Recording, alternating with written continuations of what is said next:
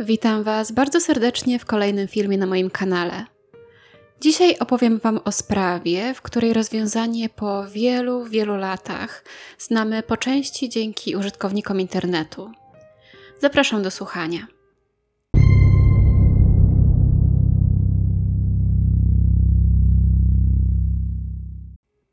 Dzisiejsza historia zaczyna się 5 lutego 1975 roku, gdy trzech chłopców wędrowało po lesie w Strongsville w stanie Ohio, niedaleko Cleveland. W pewnym momencie w błocie wzdłuż brzegów rzeki Rocky zobaczyli coś, co ich zainteresowało. Gdy podeszli bliżej, okazało się niestety, że jest to ludzki szkielet, a właściwie części szkieletu, ponieważ był niekompletny. Natychmiast poinformowali o tym dorosłych. Śledczym szybko udało się ustalić, że na miejscu brakuje większości kości, w tym żuchwy. Zachowała się jednak czaszka, w której była dziura po kuli kalibru 0,25. Otwór znajdował się konkretnie w lewej skroni. Zdaniem eksperta kończyny zostały obcięte najprawdopodobniej przy pomocy piły. Brakowało również wszystkich zębów. Część z nich została wyrwana, a część spiłowana. Te działania miały najprawdopodobniej utrudnić identyfikację. Tak naprawdę nie udało się ustalić wiele więcej, poza tym, że szczątki wydawały się należeć do białej, około 20-letniej kobiety, która zmarła na skutek zabójstwa. Na miejscu znalezienia ciała nie udało się znaleźć żadnych innych dowodów, które mogłyby pomóc w identyfikacji tej kobiety lub też identyfikację jej mordercy. Nikt nie zgłosił się po odbiór ciała.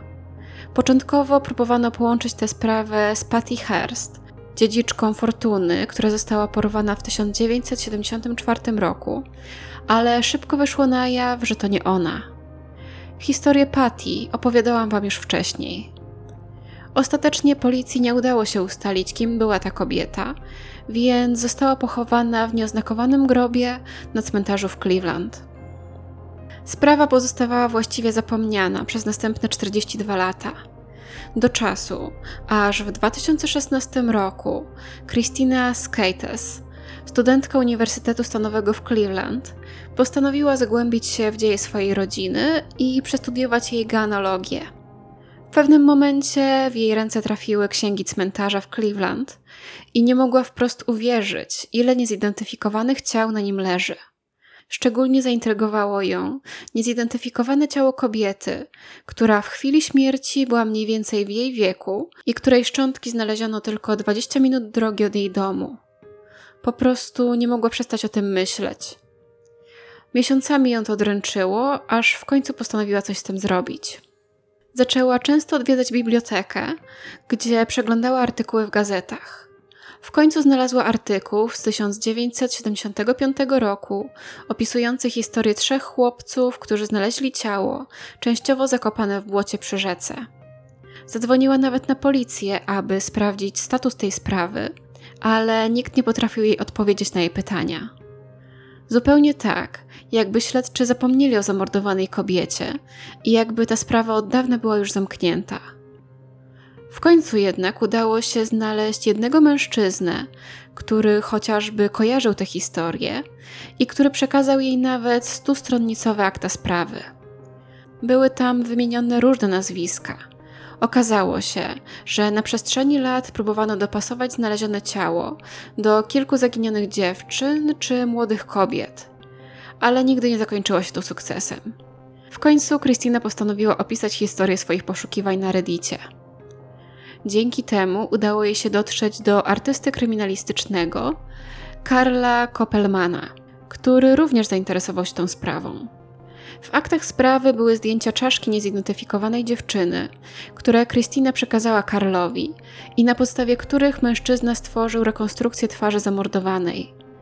Okazało się jednak, że te wysiłki nie przyniosły większych rezultatów i sprawa ponownie nie zyskała większego zainteresowania, tak jak przez niemal pół wieku.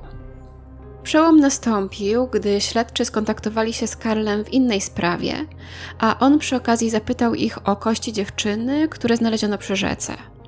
Nie mógł znaleźć żadnych informacji na temat tej sprawy w krajowej bazie danych. Niezależnie od tego, Christina również skontaktowała się z policją i zapytała, dlaczego szczątki dziewczyny nie figurują na liście niezidentyfikowanych zmarłych hrabstwa. Okazało się, że to przez błąd ortograficzny ta sprawa nigdy nie została dodana do bazy danych osób zaginionych. Oczywiście, gdy wyszło to na jaw, błąd szybko został naprawiony, ale nie zmienia to faktu, że przez prawie pół wieku niezidentyfikowana dziewczyna nie widniała właściwie w żadnym rejestrze. Po tym, jak uzupełniono dane, jeden z internautów dość szybko wpadł na ślad. Okazało się, że najstarsza nierozwiązana sprawa z tamtego regionu należała do Lindy Pagano, 17-latki, która wyszła z domu we wrześniu 1974 roku i nigdy więcej jej nie widziano. Co więcej, brat Lindy, Michael, oglądał nawet kiedyś program telewizyjny o znalezieniu niezidentyfikowanego ciała przy rzece i zadzwonił nawet na policję, żeby zasugerować, że to była Linda. Ale zbyto go mówiąc, że ofiara była starsza od jego siostry i prawdopodobnie wyższa. W końcu jednak, po prawie pół wieku, ponownie spróbowano dopasować do siebie te dwie sprawy. Jeszcze przed wykonaniem testów DNA dziennikarze skontaktowali się z bratem Lindy i pokazali mu rekonstrukcję, którą wykonał Karl. Michael był pod wrażeniem portretu. Powiedział, że usta na nim są praktycznie identyczne jak usta jego siostry. Aż kilka miesięcy zajęło dogadanie się funkcjonariuszy, urzędników miejskich i lekarzy sądowych i wydanie zgody na ekshumację ciała w celu pobrania z niego próbek DNA. W końcu jednak w październiku 2017 roku udało się rozpocząć ten proces. Jednak to nie było takie łatwe. Na cmentarzu było wiele nieoznaczonych grobów i ekshumacja właściwych szczątków udała się dopiero po kilku próbach. Ostatecznie 29 czerwca 2018 roku udało się potwierdzić, że szczątki należały do Lindy. Oczywiście musiała być to ogromna radość dla rodziny Lindy. W końcu, po 44 latach, udało się ustalić, co stało się z dziewczyną. Przynajmniej częściowo. Brat dziewczyny spotkał się nawet z Christiną, aby osobiście podziękować jej za zaangażowanie w sprawę i za to, że mógł zapewnić swojej siostrze należyty pochówek. Niestety rodzice Lindy zmarli przed rozwiązaniem zagadki jej zaginięcia i nigdy nie dowiedzieli się, jaki los spotkał ich córkę po jej zaginięciu. Przejdźmy jednak do tego, kim była Linda i jak to się stało, że zaginęła. Od razu powiem, że ze względu na to, że ta sprawa była właściwie całkowicie zapomniana przez całe dekady, nie ma o niej zbyt wielu informacji. Dlatego też dzisiejszy odcinek jest tak krótki. Wiemy jednak, że rodzice dziewczyny rozwiedli się, gdy ta była jeszcze małym dzieckiem. Całkowicie zaburzyło to ich relacje rodzinne i odcisnęło się ogromnym piętnem na życiu dziewczyny. Linda była najmłodszym dzieckiem. Miała jeszcze starszego brata i siostrę. Opisywana była jako uczciwa, pracowita i nieśmiała. Kilka lat po rozwodzie matka Lindy związała się z Byronem Claffinem i zamieszkała razem z dziećmi z nim. Byron okazał się jednak być bardzo agresywny i znęcał się nad trójką swoich przebranych dzieci. Nie wiem, czy to było bezpośrednią przyczyną rozwodu, ale małżeństwo nie trwało zbyt długo i matka Lindy szybko się z nim rozwiodła. Wydarzyło się wtedy coś dziwnego, czego nie jestem w stanie zrozumieć. Zarówno matka Lindy, jak i jej rodzeństwo wyprowadzili się, ale sama dziewczyna wciąż mieszkała ze swoim ojczymem. Nie wiem, czy w tamtym czasie jej rodzeństwo założyło już swoje własne rodziny, czy poszło na studia, a ona wciąż chodziła do szkoły średniej i dlatego nie zamieszkała z nimi. Ale w takim razie nie potrafię zrozumieć, dlaczego nie zamieszkała ze swoją matką. Szkoda, że nie natrafiłam na wyjaśnienie tego w żadnym ze źródeł, bo wydaje mi się to bardzo dziwne, że 17-latka wciąż mieszkała z mężczyzną, z którym jej matka się rozwiodła, który znęcał się nad rodziną i z którym nie znała się znowu aż tak długo. To nie było przecież tak, że wychowywała się z nim od dziecka. Zostawmy jednak ten wątek. Fakty były takie, że dziewczyna miała 17 lat, mieszkała ze swoim ojczymem, chodziła do Springfield High w Akron w stanie Ohio i po szkole pracowała jako kelnerka.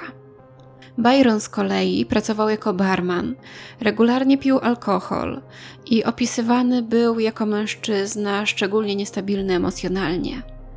Nie miał z Lindą zbyt dobrych relacji i regularnie wybuchały między nimi awantury.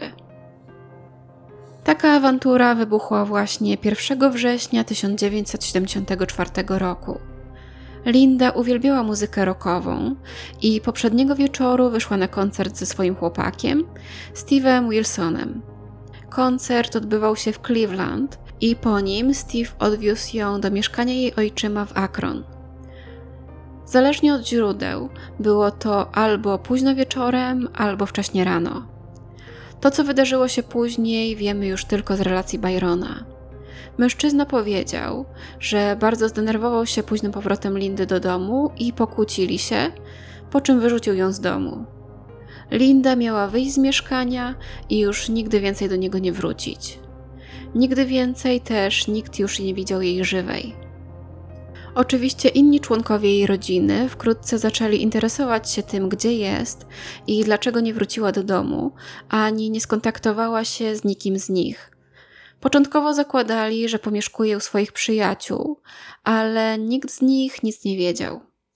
Byron zadzwonił też do swojej byłej żony, matki Lindy, aby zapytać, czy jest może u niej, ale ta również nie miała żadnych wieści. Dzień po swoim zniknięciu zgłoszono jej zaginięcie na policji, ale śledczy raczej nie przejęli się tą sprawą i założyli, że dziewczyna po prostu uciekła z domu z własnej woli. Mimo że zdaniem jej bliskich Linda nie była typem osoby, która mogłaby tak po prostu zniknąć bez słowa, a do tego jej samochód wciąż stał przed domem. Rodzinie nie udało się również nagłośnić zaginięcia Lindy. Media nie relacjonowały tej sprawy. Od samego początku ta historia nie wzbudziła większego zainteresowania. Ostatecznie udało się jednak ustalić, gdzie podziewała się Linda przez te wszystkie lata. Pozostało jednak pytanie, kto zabił i z jakiego powodu to zrobił. W tej sprawie wciąż toczy się postępowanie. W 2022 roku policjanci przyznali, że mają na celowniku dwie osoby, które mogłyby mieć coś wspólnego ze sprawą. Ojczyma Lindy, Byrona oraz jej chłopaka, Steve'a. Nigdy nie przyznano jednak, że są oni podejrzani o cokolwiek. Po zidentyfikowaniu szczątków sprawa Lindy zmieniła się oficjalnie z zaginięcia na zabójstwo, więc postanowiono ponownie przesłuchać rodzinę i znajomych dziewczyny. Niestety nie będzie to możliwe w stosunku do jej ojczyma, ponieważ ten zmarł w 1990 roku. Pozostaje jeszcze pytanie, jak to w ogóle możliwe, że minęły całe dziesięciolecia, odkąd znaleziono szczątki nad rzeką i nigdy nie powiązano tego z dziewczyną, która zaginęła zaledwie 5 miesięcy wcześniej. Trudno to zrozumieć. I to już wszystko, co dla Was dzisiaj przygotowałam. Historia Lindy wydaje mi się niezwykle tragiczna, bo wydaje się, jakby nikogo nie interesowała. Jej zaginięcie nie uzyskało rozgłosu. Późniejsze publikowanie rekonstrukcji twarzy również cieszyło się bardzo umiarkowanym zainteresowaniem. Nawet teraz, gdy już połączono te dwie sprawy, tak naprawdę nie ma o nich zbyt wiele informacji w internecie. Dajcie koniecznie znać, co myślicie o tej historii. Na podstawie informacji, które mamy, łatwo jest oskarżyć ojczyma dziewczyny o to, że to on zabił, ale tak naprawdę nie mamy nawet informacji na temat tego, jak układało jej się z chłopakiem, czy kłócili się i co zaszło między nimi tamtej nocy. A może faktycznie Linda wyszła wtedy z domu i trafiła po prostu na jakąś przypadkową osobę, która ją zabiła? Dajcie koniecznie znać w komentarzach, co myślicie. A tymczasem trzymajcie się bezpiecznie i do usłyszenia już niedługo.